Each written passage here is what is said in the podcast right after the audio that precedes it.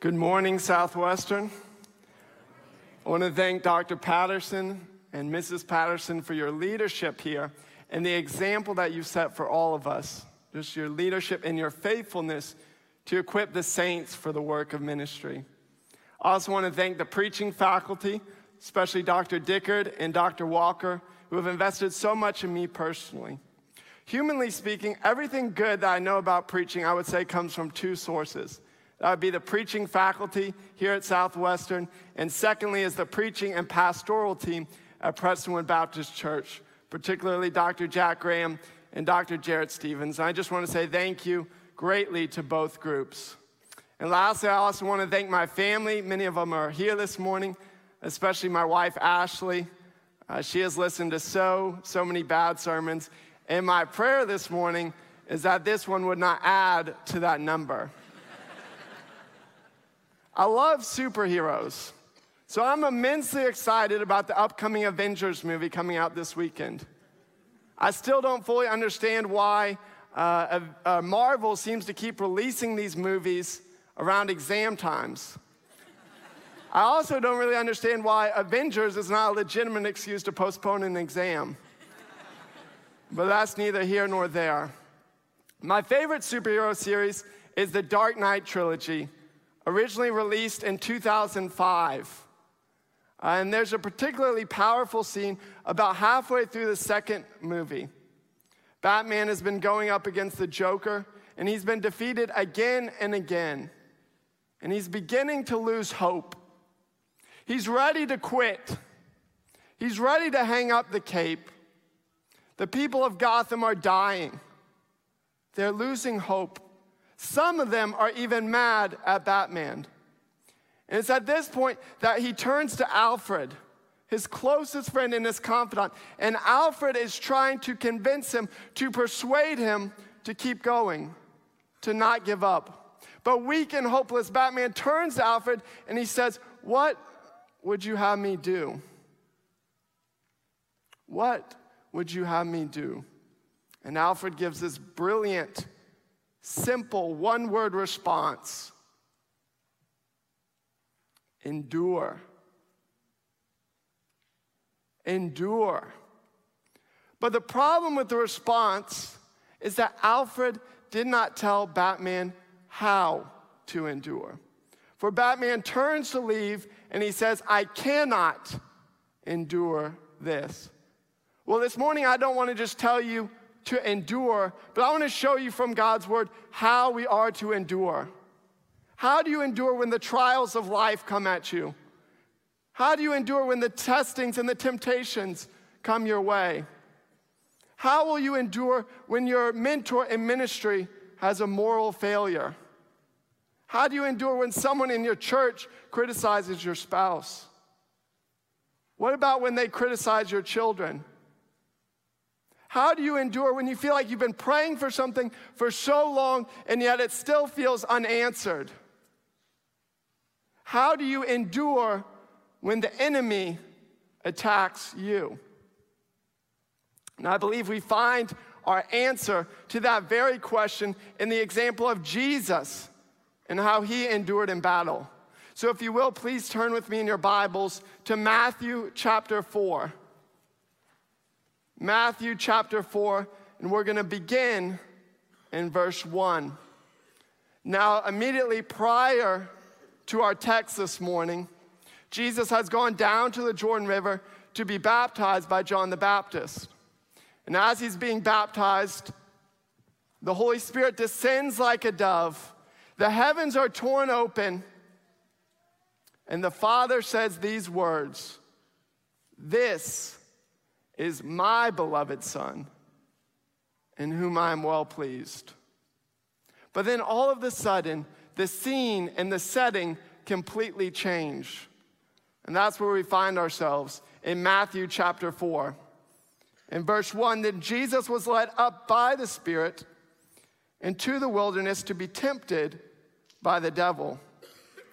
And after fasting 40 days and 40 nights, he was hungry. Now, I think we need to stop right here for just a moment because for some of us, we need to be reminded that just because we're in a difficult season of life, in a difficult place, that does not mean we are outside of the will of God. Sometimes God will lead us to difficult, trying situations. Last August, Thom Rainer and his team released an article that says it now takes approximately seven years before a church truly accepts someone as their pastor. Seven years. Now, I know not all of us feel called to be pastor here this morning, but the reality and the truth of the fact is that if we are going to be effective in ministry, we need endurance. James 1 3 talks about how that endurance comes from the testing of your faith. So when our faith is tested, we don't run, but rather we endure it. We trust that God is working in us and through us. You see, Jesus, being led by the Holy Spirit, doesn't run from the testing of his faith, but he trusts the Holy Spirit even into the wilderness. Jesus trusts and he follows the Holy Spirit even into suffering. Jesus trusts and he follows the Holy Spirit even into battle. And the battle begins in verse 3. And the tempter came and said to him, If you are the Son of God, command these stones to become loaves of bread. But he answered, It is written, Man shall not live by bread alone, but by every word that comes from the mouth of God. Now, at first glance, we might be a little confused by this. We might think to ourselves, what is truly wrong with this proposition? After all, we know that several chapters later, Jesus takes five loaves of bread and he miraculously multiplies it into enough food to feed 5,000 men and many more women and children. And we know Jesus is hungry at this point. He's starving. He hasn't eaten in 40 days. That's 120 missed meals. That's nearly a thousand hours where Jesus has not tasted a crumb of food. That's 57,600 minutes that Jesus has not eaten anything. He's starving. But the problem is not found in the demand, but in the one who is making the demand. You see, Jesus knew exactly who he was speaking to. We find ourselves this morning toward the end of the first round of the NBA playoffs. And if you watch closely, there's a big difference between the good teams that just make it there and the great teams that compete for a championship. Take, for example, the Golden State Warriors, the defending champions. Like a good team, they have a game plan. They seek, when they step out onto the basketball court, they want to execute and implement their game plan. Coach Steve Kerr, their coach, knows how to best use their star players. He knows how to use Draymond Green and Steph Curry and Kevin Durant and Klay Thompson, all to best implement their game plan. But what makes the Warriors truly special is not just that they know their game plan, but it's that they seek to know the game plan of the other team. Before they've even stepped out onto the court, they've already been studying the other team to see what they do, to see how they work. So that as the Warriors and Coach Kerr step out onto the court, they know exactly who their opponent is and exactly what they're trying to do. Well, Jesus here in the battle knows exactly who his opponent is and exactly what he is trying to do. Make no mistake about it. The text is clear that this is the devil, the tempter, the accuser. Jesus later calls Judas Iscariot a devil, but never the devil, for there is only one who is referred to as the devil. Jesus knows exactly who this is. This is the one who deceived Adam and Eve in the garden. This is the one who sought to destroy Job. This is the one who Jesus describes in John 10 10 as the thief who comes to steal, kill, and destroy. And now we begin to see the problem with this proposition. For Satan is attacking the identity of Jesus. Satan slithers up to Jesus and he says, If you are the Son of God, then prove it to me. Prove it to yourself. Take these stones and turn them into loaves of bread. After all, Jesus, you're hungry. Why does it matter how you fulfill your hunger? No one is here and no one is watching. But Jesus sees right through the lies of Satan. He says, My identity is not found in the signs and wonders that I might do. My identity is found in the Word of God. My identity is not found in my boasting. My identity is found in the bread of life. You see, Jesus knew he was the Son of God because he had not forgotten the words of the Father in Matthew 3 17, that this is my beloved Son. And now here we are, nearly 2,000 years after the battle. And the reality is, the enemy's battle plan has not changed. He will attack your identity. No, he won't say if you are the Son of God, but he will say if you are a child of God. And when the enemy attacks your identity, God's word must be your first word. That's how Jesus responded. He responds with the words of Deuteronomy chapter 8, and he says, It is written. That's how we must respond. Because the enemy will say you are unworthy. But God's word says you are worthy because of the blood of Jesus. The enemy will say you are defined by your sin. God's word says you are defined by my love. The enemy will say you are what others say about you. God's word says you are what I have done for you. Don't listen to the world. Listen to God's word. You are a child of the king. This is where our identity is found. But the battle is not over. Satan has been defeated, and so he decides, I'm going to change my tactics. I'm going to change the location of this next temptation. And in verse 5, we read Then the devil took him to the holy city, and he set him on the pinnacle of the temple. And he said to him, If you are the Son of God, throw yourself down, for it is written, He will command His angels concerning you, and on their hands they will bear you up, lest you strike your foot against a stone. Jesus said to him, Again, it is written, You shall not put the Lord your God to the test. So Satan has taken Jesus up to the holy city, to Jerusalem. He's taken him to the pinnacle of the temple, most likely on the southeast corner of the temple. Jesus would have been standing about 300 feet above the Kidron Valley. 30 stories above, 30 stories up. And as he's looking down, it would be clear that a fall from this height would be incredibly fatal. There was no surviving this fall without divine intervention. And so Satan comes and he tempts Jesus again. Yes, he's attacking his identity still, but now Satan has moved to attack the authority of Jesus. Satan says, Why don't you throw yourself down and just command the angels to save you? Just think of everyone who's in the temple right now, outside of the temple, who would watch and see that you are truly the Son of God.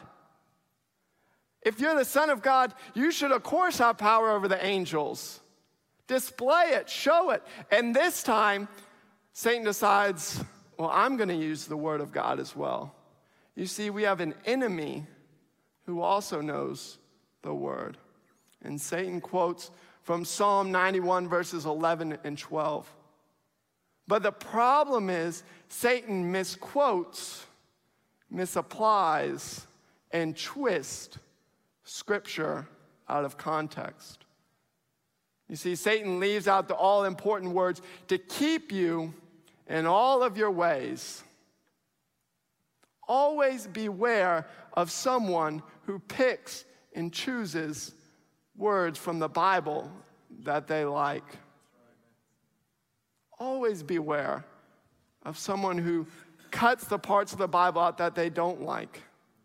That's why we preach the whole counsel of God. That's why we interpret Scripture with Scripture. For you see, Psalm 91 was written about the protection of God for those who are in His way and in His will. Clearly, Satan's temptation is outside of the way and the will of God. And Satan sees through the lies of Satan again, and he grabs his sword, the word of God, and he deals a decisive blow to him. Again, he quotes from Deuteronomy, this time chapter 6, in verse 16, saying, It is written, You shall not put the Lord your God to the test. This is Jesus' authority. My authority is not found, Jesus says, by commanding angels my authority is not even found in the amazement and the applause of people. No, my authority is found in the Word of God. For it is inerrant, inspired, it is perfect, and it is eternal. And just as the enemy attacks Jesus' authority, he will attack your authority. And when the enemy attacks your authority, God's word must be your first word. We must submit to the authority of Scripture. If we want to begin to experience the power of God working in us and through us, then we must submit to the authority of the Word of God because this is our authority, this is our power. And in order to unleash this power, we must know the Word of God. We must daily be in it. We need to protect our time alone with God. We need to protect our time alone with Him in prayer and the study of Scripture. We need to memorize it, meditate on it. Whether it's when we're in the car, whether it's when we're at a meal, whether it's when we wake up or go to sleep, we need to be in the Word of God. We need to teach it to our children. We need to love the Word of God. We need to read it and just meditate on it. This is our authority, and this is our power. And so now we come to the third and the final attack, and Satan holds nothing back. He launches this final assault on Jesus. And he slithers up to him, and we read in verse 8 again the devil took him to a very high mountain and showed him all the kingdoms of the world and their glory. And he said to him, All of these I will give you if you will fall down and worship me. And it's at this point that Satan reveals his true identity. He is the father of lies. And this is perhaps the biggest lie of them all. Imagine that you have a friend who asks you to house sit for them. This friend has a beautiful, beautiful home. It's three stories, five bedrooms, four bathrooms. It's a nice house in a nice neighborhood, in a nice part of town. And one day you're sitting there watching the house, and you think to yourself, well, I could use a little money. So I'm going to sell the house. But what's the problem here? You don't own the house. You don't have the deed to the house. Therefore, you can do nothing with the house except for with the owner's explicit consent. Well, Satan may pretend like he owns all the kingdoms of the world. And he may have some temporary authority, but he does not own the kingdoms of the world. And he certainly does not have the consent of God the Father, the creator and ruler of all things. Satan's promise is empty, and the enemy's promise to you is always empty. But there's still a temptation here. For did you notice that for the first time, Satan doesn't begin his attack with the words, if you are the Son of God? No, because Satan has moved from attacking the identity of Jesus and the authority of Jesus to now Satan attacks the mission of Jesus. In one sense, Satan almost affirms the fact that Jesus is truly the Son of God. And he says, Because you are the Son of God, all these rightfully belong to you. But the enemy knew where Jesus was headed. He knew Jesus' mission involved going to a cross to die a death he didn't deserve. So Satan says, Jesus, why don't I just give you what you already deserve? Jesus, why don't you take a shortcut around the cross? And now we reach the climax of our text. What will the Son of God do? How will Jesus respond? Will he take the broad path, the easy way that ultimately leads to destruction? Or will he go to the cross? Will he take the narrow road? Will he endure through it all to follow and obey the Father's mission? What will Jesus do? In verse 10, Jesus said to him, Begone, Satan, for it is written, You shall worship the Lord your God, and him only shall you serve. Then the devil left him, and behold, angels came and were ministering to him. Victory had been won.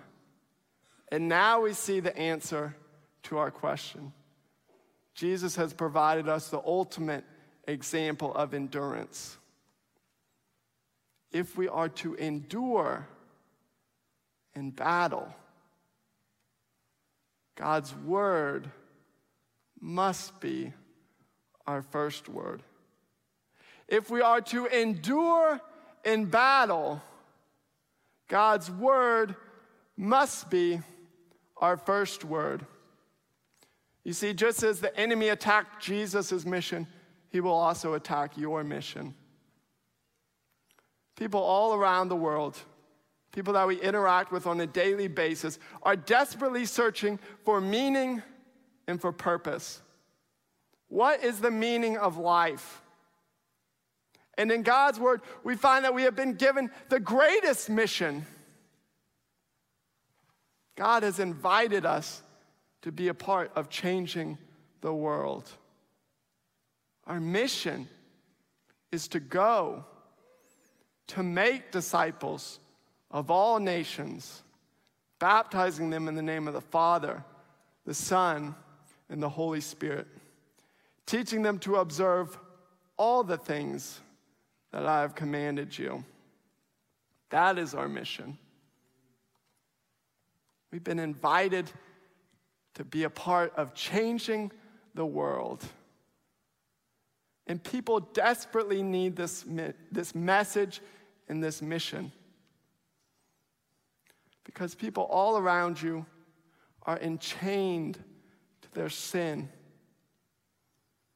They're in bondage to addiction, and they desperately need to know about the victory of Jesus in the wilderness. But even more than that, they need to know the message of Matthew 27, and that is the victory of Jesus Christ on the cross. That Jesus came for them, that he so loved them, that he gave his life, that he took their place on the cross. And not only that, they need to know the victory and the message of Jesus Christ in the empty tomb. That Jesus did not stay dead, but three days later, he rose from the dead that he defeated sin, that he defeated death. They need to know this message of victory. People are hopeless. They're desperately searching for meaning, and they need to know that Jesus Christ is coming again, an ultimate victory, to reign and to rule forevermore, to come back in glory. There are many movies that depict the American Revolutionary War.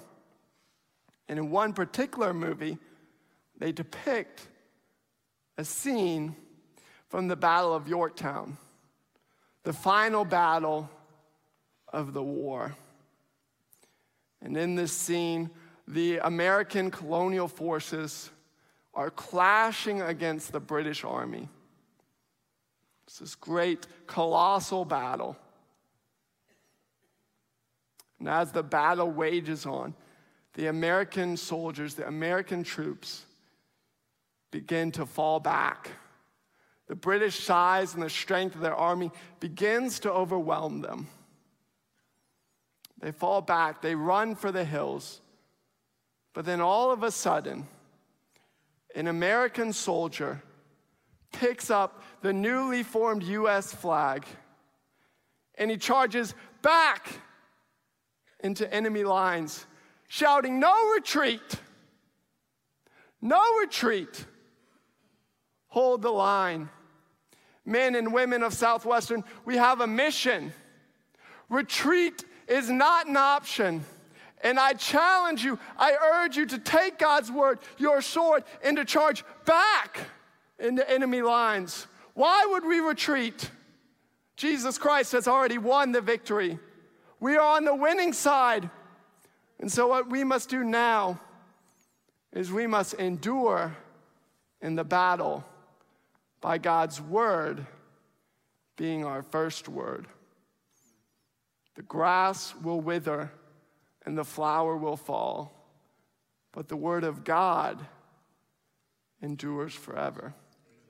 Amen.